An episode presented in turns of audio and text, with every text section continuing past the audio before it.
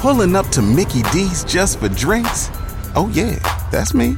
Nothing extra, just perfection and a straw. Coming in hot for the coldest cups on the block. Because there are drinks, then there are drinks from McDonald's. Mix things up with any size lemonade or sweet tea for $1.49. Perfect with our classic fries. Price and participation may vary, cannot be combined with any other offer. Ba da ba ba ba.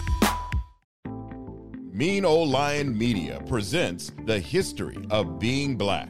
What up, though? Welcome to the History of Being Black podcast. I'm J Hall, and I am here with the small biz guru, Tiffany Ford. How are you? Hey, I'm really well. Thank you for having me, J. I'm doing great. How are you? I'm, I'm good. I'm good. When I see small Yeah. business guru, I, I have to ask you, and I'm pulling something from an interview I saw of yours.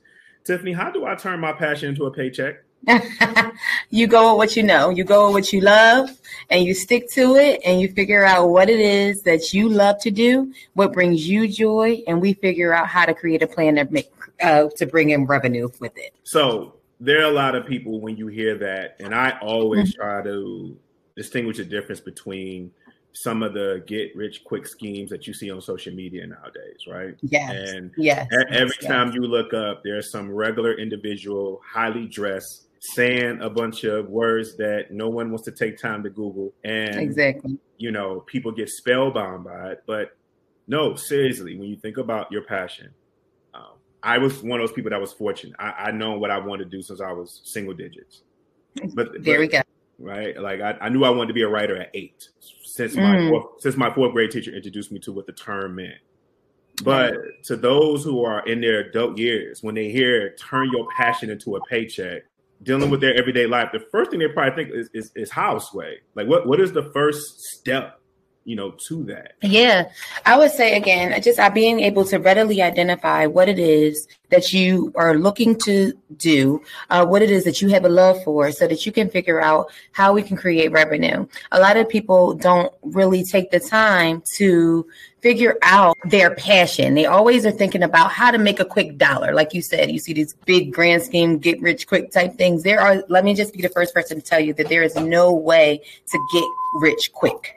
You can't get rich quick, unfortunately. but there is ways to make money fast for sure. But to create longevity, there is no quick way to do it. Um, so the first thing that I could suggest is A, identifying what your passion is, B, seeking out a strong mentor or coach um, in the area of small business or in the area that whatever your area of expertise is, and making sure that you understand all of the hurdles that they had to cross and all of the barriers that were in their in their way um, in order to achieve the goal that they wanted to achieve so that you can use those same tools to achieve the same goals that you would like to achieve That's dope. Let's let's let's get into your background a little bit, Tiffany, so they can just know that this is not something you just woke up one day and did. Now you're from Oh, Southwest absolutely. Philly, right? I am. I'm from Southwest Philadelphia, born and raised. That's my my neighborhood. Um, I am a true Philadelphian. I grew up um, right in Southwest Philly in the hood, where my parents. Um, I was raised by two very well educated parents um, who had pretty nice jobs, substantial jobs. But what they did not have was the passion that I had for entrepreneurship. So that part I had to learn on my own. Um, I came from a family of three girls, uh, where education was the forefront in our in our area, in our neighborhood, in my family, in my household. However, um, we were kind of guided to do the typical nine to five job. You know, we were raised to go ahead, go to school, get your education, make sure that um, you do follow every step so that you can achieve this great life of sustainability.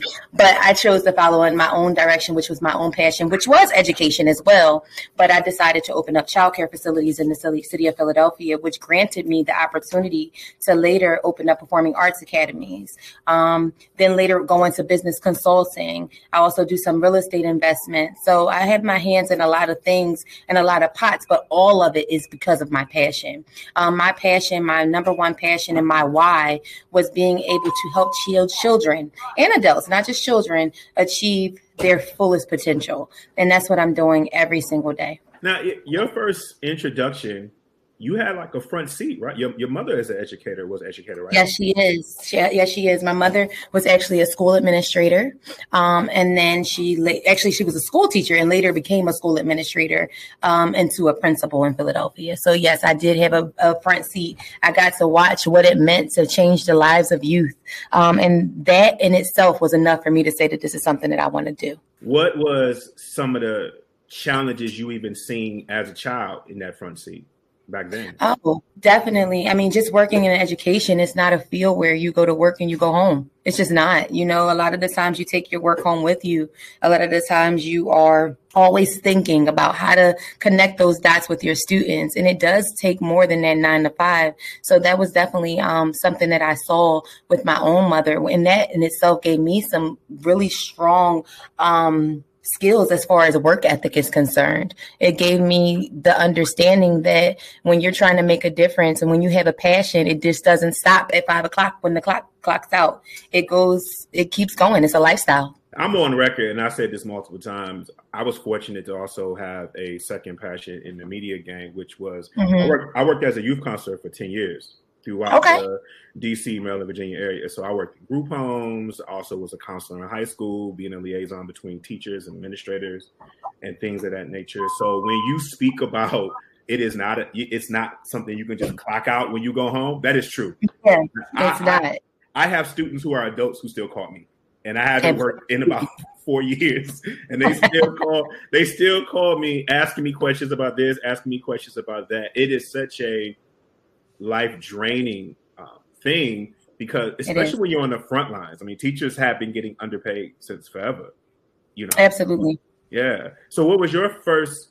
Because you have about 15 years in experience yourself. What was yeah. your first job? Were you a teacher? No, I actually was a social worker first, believe it or not. So oh, I went to West Chester.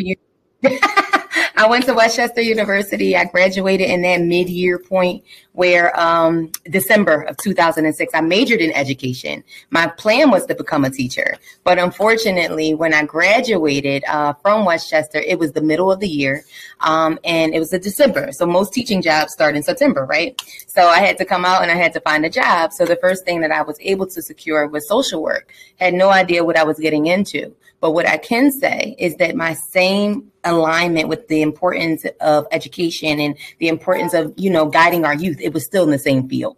So um, I got my feet wet with social work for a few years. Um, and then I came out of social work just because I wanted to go back with following my passion. I wound up actually getting um, pregnant with my daughter. And I'm like, okay, well, what am I going to do? So the first option for me was childcare. You know, I was like, okay, I, I'm, I'm really passionate about childcare. I'm really passionate about making a difference in the lives of people, not only children, but families as well. Childcare might be the move for me. So I started out right in my home. I actually started out taking care of six children um, at night and doing social work during the day. so I went, I, I actually chose the other route. Most people start out with daycare. I actually started out with evening care that was that in itself was a whole a whole ordeal. Like it was a lot. It was it was a whole lot but i enjoyed what i was doing. And with that being said it never really was a job. Um, it was more so okay let's see how we can make this work. So i wound up getting my first commercial center um, in 2011 then it just grew and i got my second and my third. And from there you know what the thing that's drawing people in is just my genuine spirit um, to keep our children safe, to keep make sure all of their needs are provided, to make sure educationally they're fit, and the relationships that I'm developing with families every single day um, is super super important to what I do as well. Because not only am I helping the children, but I'm able to provide the parents with the resources that they need for their sustainability as well. So, Tiffany, I respectfully because I know I want people to know. Being a social worker, you you almost kind of brushed over it, and I respect that but being a social worker mm-hmm. is already extremely draining. When I used to work with social workers, I mean, they used to always need a bottle of water and and and, yeah. where, to, and where to sit down. Okay, so the fact that you were doing that and you found time to not only watch your own child but other people's children, I I have to ask because that's a lot of energy that you're pulling from. It's it is. What what what was that defining moment to say I'm going to do this? Like I get that you did it, but what, yeah. what was the process of that decision? So I think that um, first of all, it was a, always a goal of mine to eventually step out of the the traditional nine to five, but I needed to make sure that I did it when time was right. Um, I know that some people, the number one question I always get is, you know, should I quit my job now? You know, I think that there are a lot of things that you have to consider. For me, my consideration was finances am I able to sustain um, my regular income and my needs for my family? Am I re- able to continue to grow my businesses? Am I able to put everything into this and let this go, let my income go so that I can focus on that? Um, and once I reached the point where my money um, was in alignment with what I need, what I needed to be comfortable, that is when I decided to quit. I did not quit before that. Um, I did notice though when I decided to quit and I decided to put my all, eggs all into one basket, that is when my businesses grew. So I want to say that there was about a five year time frame that I worked and kept kept children, you know, on the side. After those five years, I said, okay, this is enough. I reached the point where I'm able to sustain. Um, the goal was for me to be able to have income on the side. So my nine to five was my income. And then I was able to say, use my other money to save for my business and grow my business. So when I got to the point where I was able to make my income from my business, I exited. now that's dope. Now I, am going to read this quote that's from you. And I mm-hmm. want you to break down to me is what what's the definition. Absolutely. So it says, quote, the biggest issue is with early learning and how many people think it's an option and not a necessity, unquote. Mm. That is, um, I, you know, it's funny because I, I live by that. I think that a lot of the times, uh, people call and they say, I want my kid to go to daycare. You know what I mean? I'm going to daycare. And they don't realize that when you put your child in daycare or early learning facilities, there are so many skills that they are getting that keeps them sustainable throughout the years. Number one, social emotional development is key in our children. Um, it's very important that while they're in childcare, they're getting the social and emotional skills that they need to be adequate adults to work in a functional society, even throughout their childhood. Throughout their childhood, um, one thing that I've learned over the course of my career is that a lot of the times parents will um, drop their children off. Like I said earlier, they'll drop their children off and then they'll come back in and they're like, oh my goodness, they've learned so much. They've mastered so many skills, not knowing that early learning is the key to get those skills early so that when they get into school, they've already mastered them. Um, another thing with early learning is the goal of parental involvement. It's really important that parents understand their role in their children's education from an early age and understand that, you know, they are an advocate for their children um, from an early age. So what I try to do in my facilities are we partner with these parents and we help them understand their role, literally, by providing parenting classes, by providing resources, um, so that all of those skills that they learned when they were with us remain intact when they go into their school age setting so I'm, I'm, I think we're hitting a nice sweet spot, and this is where the past counselor of me is connecting to you because, because, no, I used to try to as pleasantly as possible try to inform parents of this because you know a lot of parents they come in with an idea of what they want their child to be. For and, sure. And and for example, if you have a child that is an art child, let's just make it plain, you know, an art child, but you're very academic driven. How yeah. is it how is it were you able to communicate that plan with them? Because certain parents can be very about, hey, listen, this is the plan I got for my child, but your child is showing signs that they're more into the arts. Yeah. What's that conversation like? A lot of the times it's just literally modeling for the child, having them having I mean sorry, the parent, having the parent come in and see, wow, look, look what your child is able to do. I know with me, we have a performing arts academy. So a lot of the times when they see shows, um, when they come in to come and see days, they're like, wow, my kid really does have a gift. They need to see it. They're just like anybody else. A lot of the times they don't see the benefit of these activities or any type of even early childhood care activities until they actually are hands on and they see it. So so the what I say is always create an experience for the parents so that they can be able to see what it is that you're doing with the child and how it's benefiting them across the board. No, that's dope. And, and you know, I don't want to sleep on this because this is a big deal. Now, Tiffany, you are the owner of three schools. Mm-hmm. Okay. One, the Little Leaders Learning Arts Academy.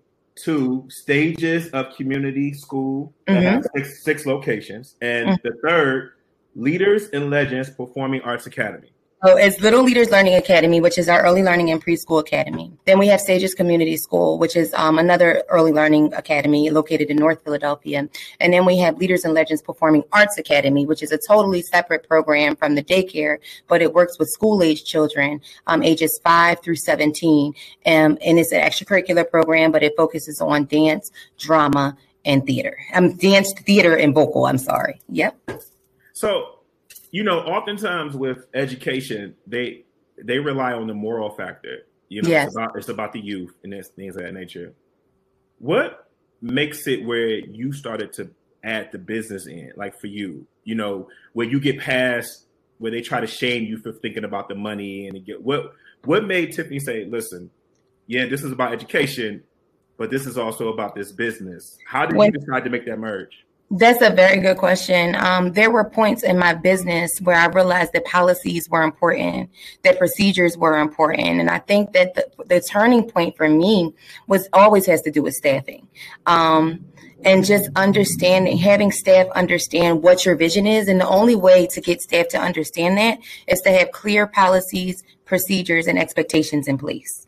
Um, with that being said, I did notice a difference once I start putting in our implementing the procedures that we had outlined in our family handbooks. Because one thing about daycare, everybody has to have a family hand, handbook, right?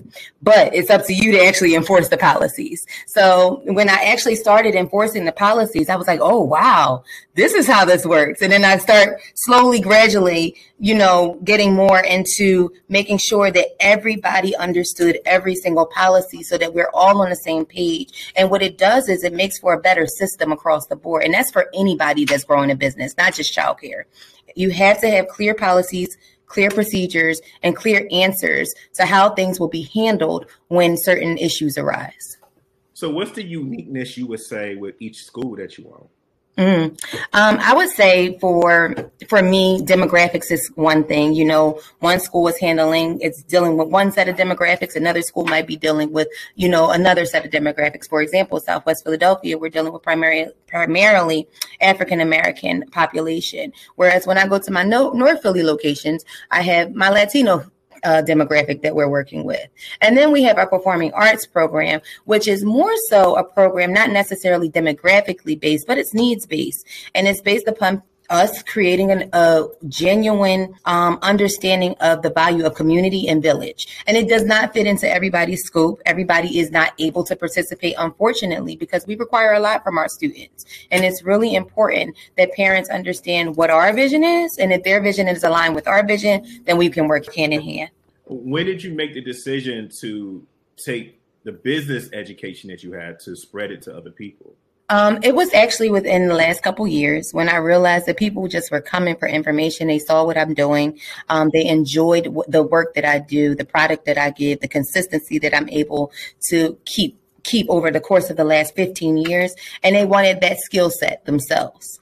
Now, it wasn't until I decided that, okay, I'm giving out this information for free. I'm doing this every day. Somebody's calling me and I, actually have no problem giving information. That's not my thing. What I realized across the board was that people didn't understand how much actually went into what I do. You know what I mean? Um, it's not something that you can just wake up and say, okay, I'm gonna run a business today. No, that's not how this works. You know, there really is um, steps to this. And I wanted to make sure that the people that were coming to me for information got the real deal. They got the raw. They understood exactly how to open their business, how to market their business, how to create those systems and policies, um, all of that was key um, in me deciding to do consultations. I wanted them to have hands on training from somebody that has been hands on in small business development, not somebody that says they've been doing it, but somebody that actually has been doing it. Yeah, the problem with being so professionally good is that you make it look easy where everyone feels like they can try. Yeah, that that part. It's not easy at all. you know, it's not easy at all. I, I, think that's been the biggest challenge in a lot of fields. Yeah. Know, in in in particular, but for you, what's a small story that you can share that always brings you back at one that reminds you why you got into this in the beginning? For sure. I'm going to go ahead and just say it's anything that has to do with my art, my create, my performing arts students. Um, they I have had most of those children from the age of three, where they started actually at the daycare. You know what I mean? They started in our preschool program. They eventually aged out because you know, once they hit a certain age, they're no longer there anymore. But then we have this other program, the performing arts program that they can go to. So just being able to be involved in these children's lives from the age of three, some of them up until 18. I've had 18 year olds so far, you know, graduate and they've gone away. And just to see um, the growth that they've made personally, artistically, academically has been amazing. It really has. It's been one of those things where you you kind of got to be in be there to see it. It's so surreal um, just to watch the community that we have built uh, with these children, with their families. To know that we are their safe place is enough for me to keep coming back every single day. Now, this might be me projecting, and if it is, let me know.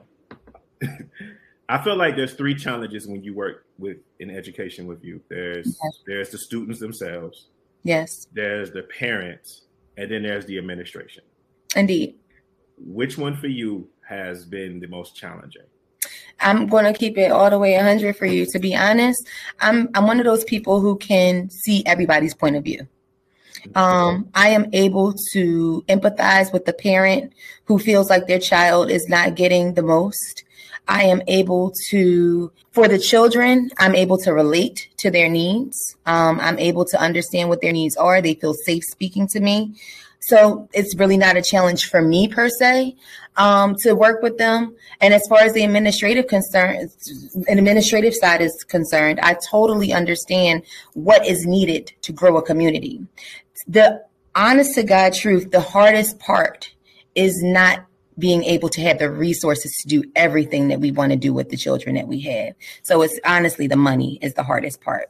Sometimes we have to figure out where this funding is coming from. In my child care facilities, you know, most of them are state subsidized. However, you know, there we did hit a wall where okay, we've reached our max, but these children need more. So with that, we had to go and we had to find outside contracts. I myself found some city contracts that would allow me to supplement the income that we were needed to provide the resources that we needed to our children. And I think I think that money was definitely my hardest strong point, understanding how to get to the money, how to get to the bag so that we can, you know, grow these businesses in the way that they need to be grown. First of all, you you preaching gospel right now to everybody who's ever worked in any of this. I can hear the yeah. finger snap and I can hear everyone getting up off their seat. But I know the times where and resources is whoo, Lord, that's a whole other podcast. It really but, is. But in the times where I know in my experience where I hit that wall, that was when for me the relationship value equity kicked in.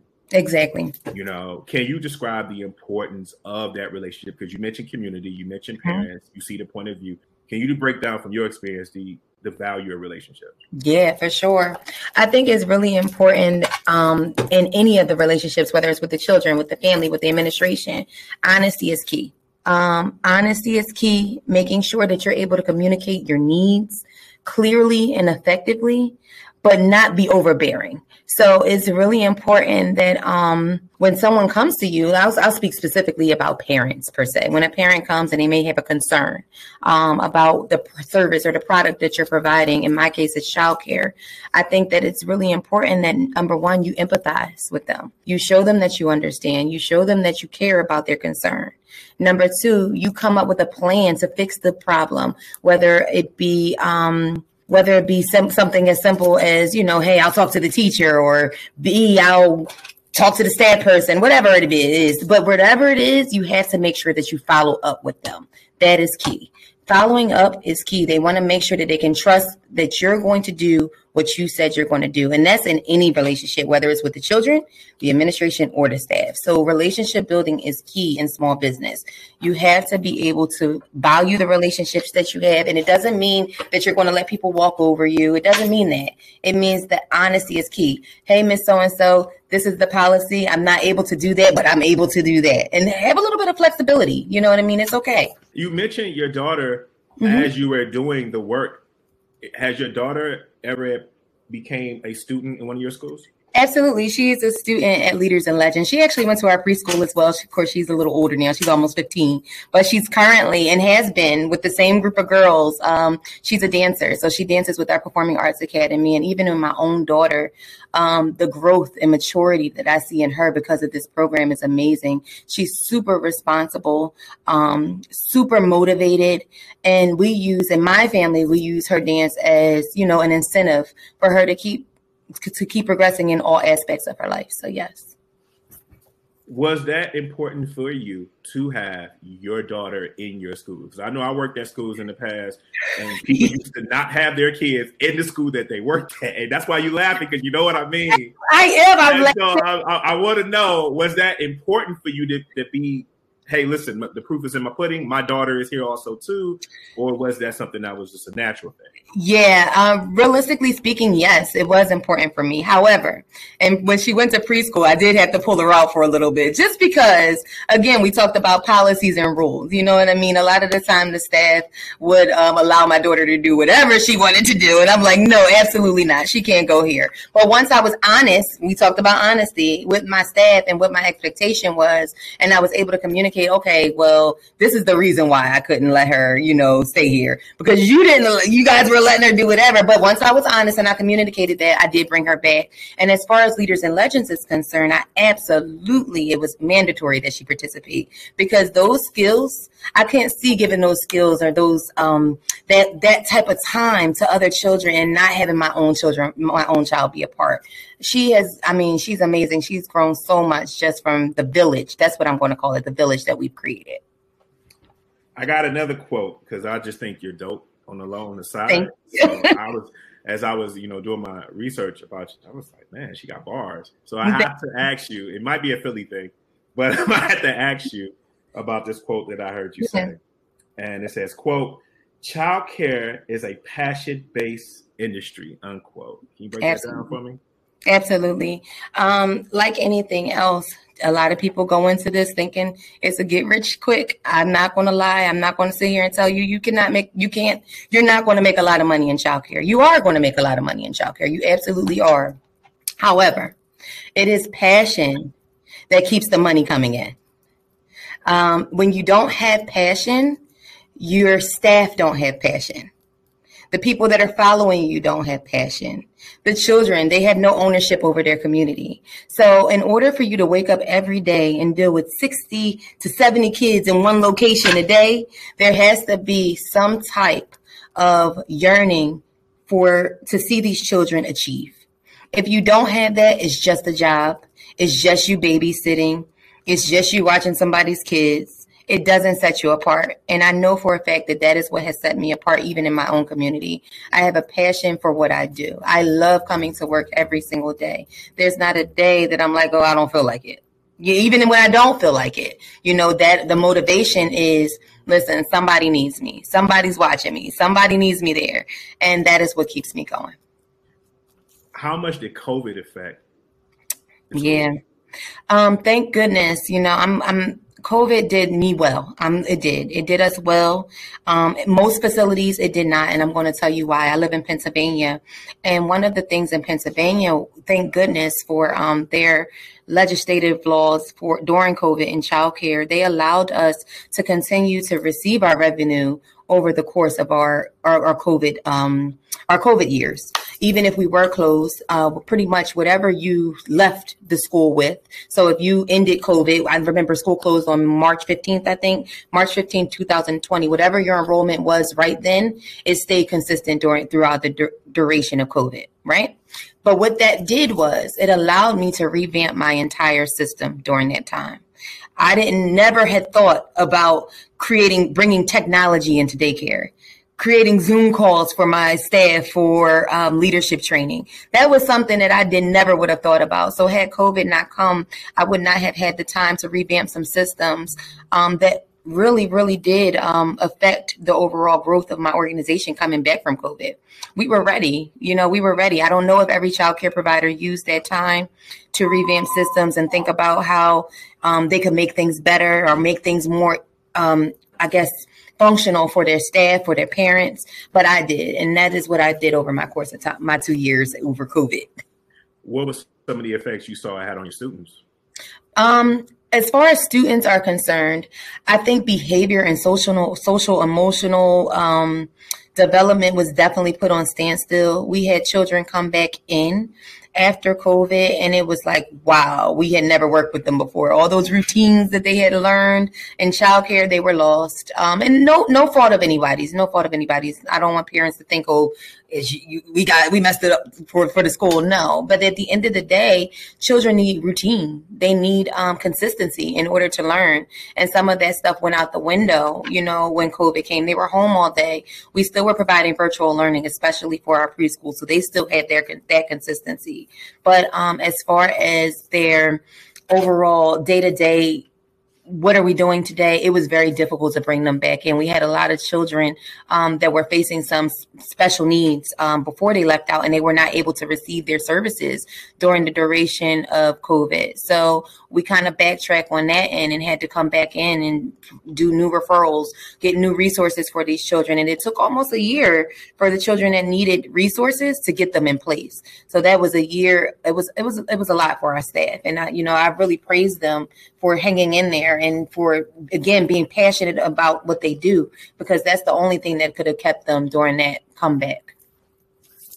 Yeah, I mean I can only imagine mm-hmm. I had already left before then, but I had worked in a period where a school had to get shut down and come back. And we instantly what we start discovering was some of these kids' home life.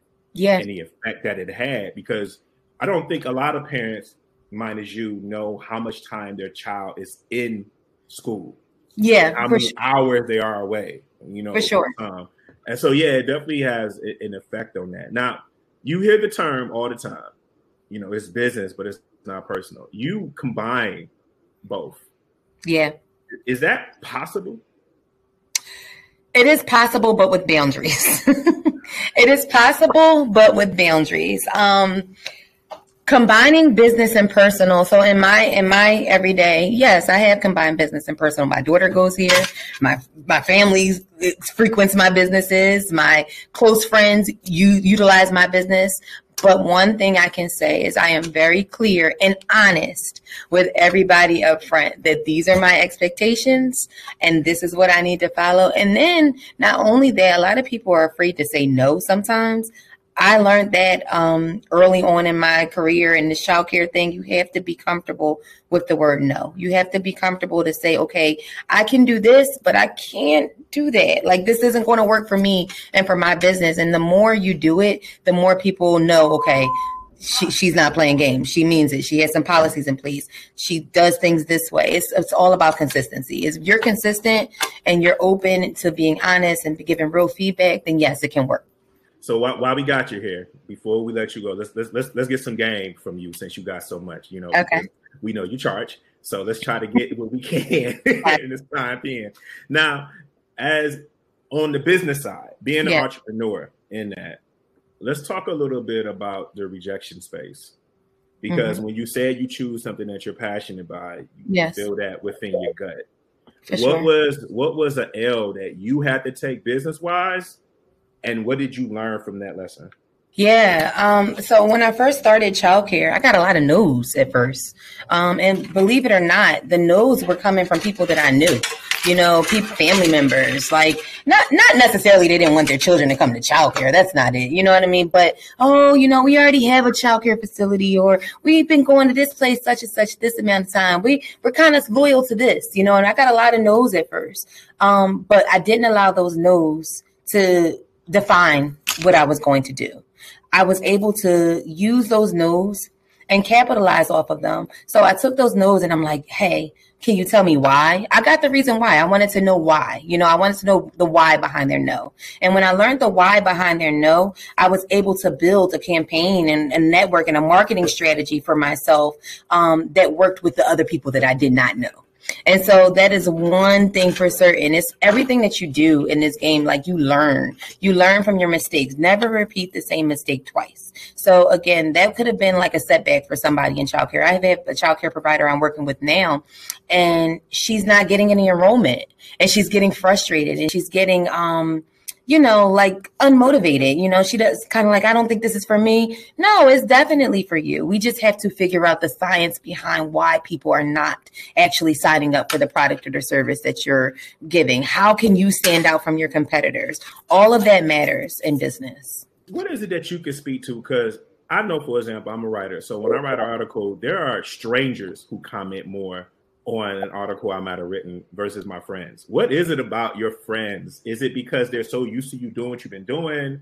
they're Yeah. too close to it. What is it about your friends that I'm just gonna be honest, that seem to be like the last to kind of support? Yeah, I think that a lot of the times friends they say they support you. I think the thing is, it's not that they don't want to see you achieve. It's not that. I, I, I used to take it personal, like, dang, you said you was with me, but you're not really with me. It's not that. I just think it's that they don't understand the value of their support. They don't understand the value of what that does for you. So when you're honest with them, you say, well, tag, you know, a lot of times we'll walk away and say, they didn't even support me. But did you talk to them and ask them? Like I said, ask them why. You know, and a lot of times you'll get the answer and you'll realize that it's really not personal. It's not personal. Um, and we have to be stop being so close minded and thinking that everybody is always against us. They're not really against us. They just, you know, they have their own reasons for why. And and it's okay. It's really okay to to be able to say, all right, well, when you have the opportunity, come by. And a lot of the times when they see what you're doing and you're publicizing, social media is a great avenue for that. And they're publicizing what you're doing over and over again.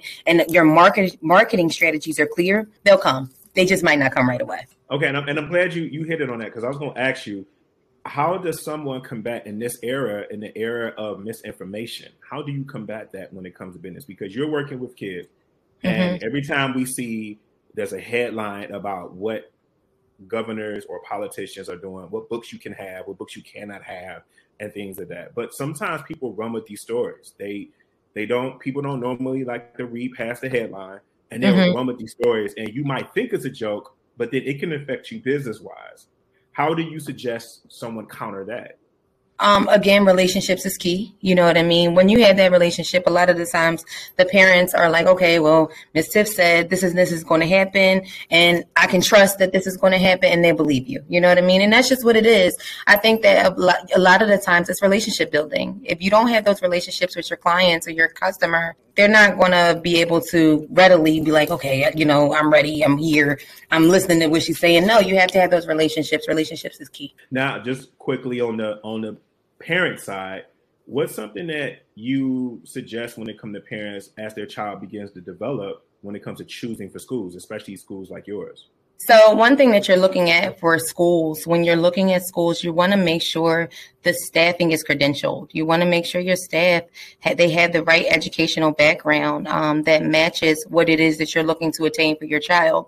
I know in Philadelphia we have a star rating system where um, the more stars you have, the higher the credentials of the staff is. So um, your staff is either college educated, um, have bachelor's degrees at, at minimum, or you can have a lower star where you're literally just, you know, you're getting staff that is straight out of high school. They've worked, they've worked in the work field before, but might not have any interest or any past experience with early child care. So that's one thing you want to look for. You want to find out what the rating is.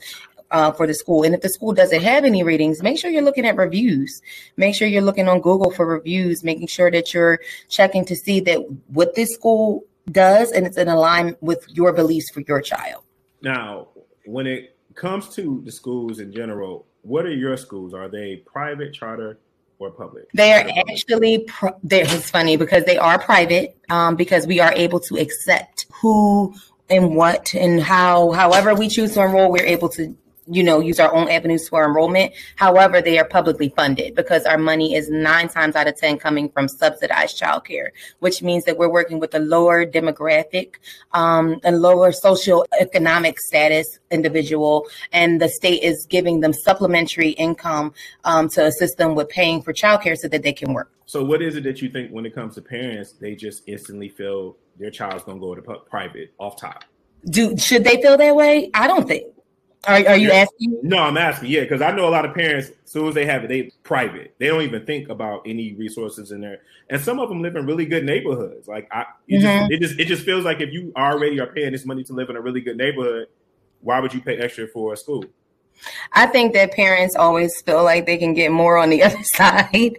I feel like the grass, it's just one of those grass is greener on the other side. And in some cases it is. I'm not going to say that it's not. Um, but what I will say is that try your public schools out first, you know, pl- try them out. See again, if they're what the principal's um, mentality for leadership is. Cause I think a lot of the times the issue is a leadership. It's not necessarily what the school has to offer. It's how leadership, um, takes the issues, resolves the issues that they're faced with, and where their beliefs and their belief system lies. Okay. That's good. My my last one is something that's very important. I definitely want to say because you seem off top when I was watching you in other interviews. Your passion just speaks out from the first one. So again, yeah. I want to tell you, you know, thank you on that. But what is something that us as a community can do to get behind people like you who are investing in our schools? Got it. I think that um, volunteering is key. You know, a lot of times it's one of those things again that you got to see it to believe it. Um, we always talk about, oh, well, if I was in the school system, I would do this, I would do this, I would do that.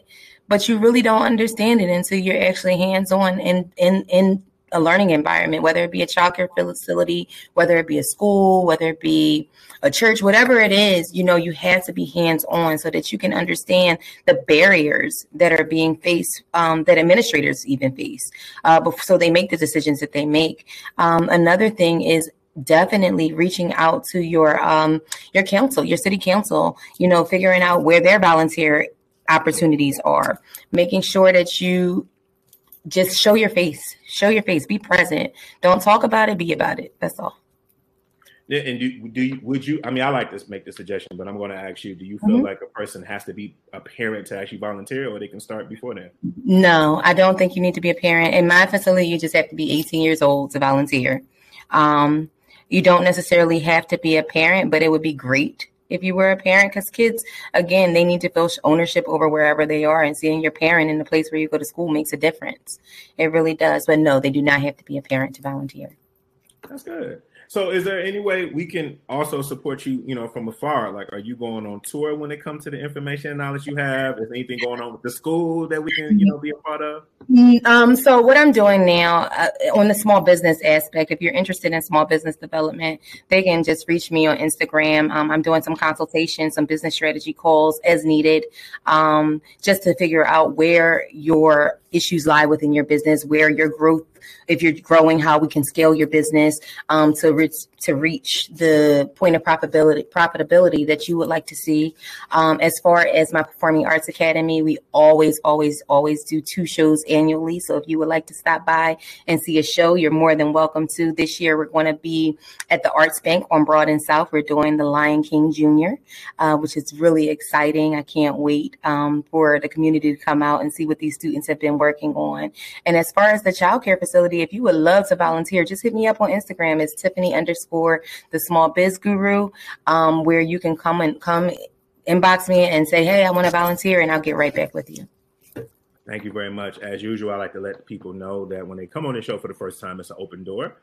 But when it comes to education, I'm letting you know right now, we, we we're going to definitely need you. So even if you can't think of sometimes when they come back, if I see something in the news, I'm pretty sure me or Ken will hit you and say, Hey, listen, can you just come on here and speak about this for a second? Yeah, for sure. Especially if it has to do with early childhood, uh, early child care or early child care, good education, whatever that avenue is, I would love to speak on it. Um, a lot of the times, you know, we get so focused on what we're doing and we don't understand the value of just putting out your own information, sharing the information with the community. So if you have an opportunity, let me know. Yes, yes, because information is key. So thank you very much. I highly appreciate it. Um, you know, it's just been for me. I'm like, I like to see that people are still doing that fight. I know I left it for you know yeah. for some time, but I like yeah. to see that people are still doing that fight, and I like to see people like you who are at the head of it too. So thank, thank you. you. I just I just want to tip my hat off to you. So thank you very thank much. Thank you so much. On. Yeah, no, I thank you. Thank you. It. Thank you so much. Oh yeah, oh yeah. No, it's real. It's real. I, I, I appreciate it. So thank you very much. Um, this has been a great, dope episode. I know my blackness has been elevated. Tiffany, thank you for elevating my blackness. I don't even know if I elevated your blackness. I know I usually ask people that, but you are already like a mile ahead. So thank you very much. this has been Uh, an episode of the History of Being Black. You can always find our podcast episodes on Apple Music. You can find it everywhere where you find podcasts, also Spotify, and anything else I'm always forgetting. Make sure you follow us on Instagram at the History of Being Black, Mino Lion Network. You can hit me up on my social media at J Hall Society, as usual. Be blessful, successful, and we will talk to you soon. The History of Being Black is hosted by J Hall, executive producer Ken Johnson. Find the History of Being Black podcast on Apple Podcasts, Stitcher, Spotify, iHeartRadio, Odyssey, Amazon Music, or where you get your podcast. Find the History of Being Black podcast on IG at The History of Being Black. Follow the Mean O Line Media Podcast Network on IG at Mean O Line Media. Get the Mean O Line Media app in the App Store or on Google Play. The History of Being Black podcast is a Mean O Line Media production.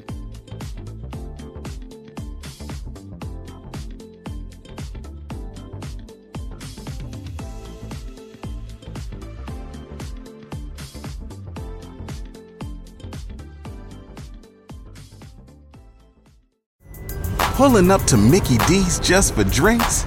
Oh, yeah, that's me. Nothing extra, just perfection and a straw. Coming in hot for the coldest cups on the block. Because there are drinks, then there are drinks from McDonald's. Mix things up with any size lemonade or sweet tea for $1.49. Perfect with our classic fries. Price and participation may vary, cannot be combined with any other offer.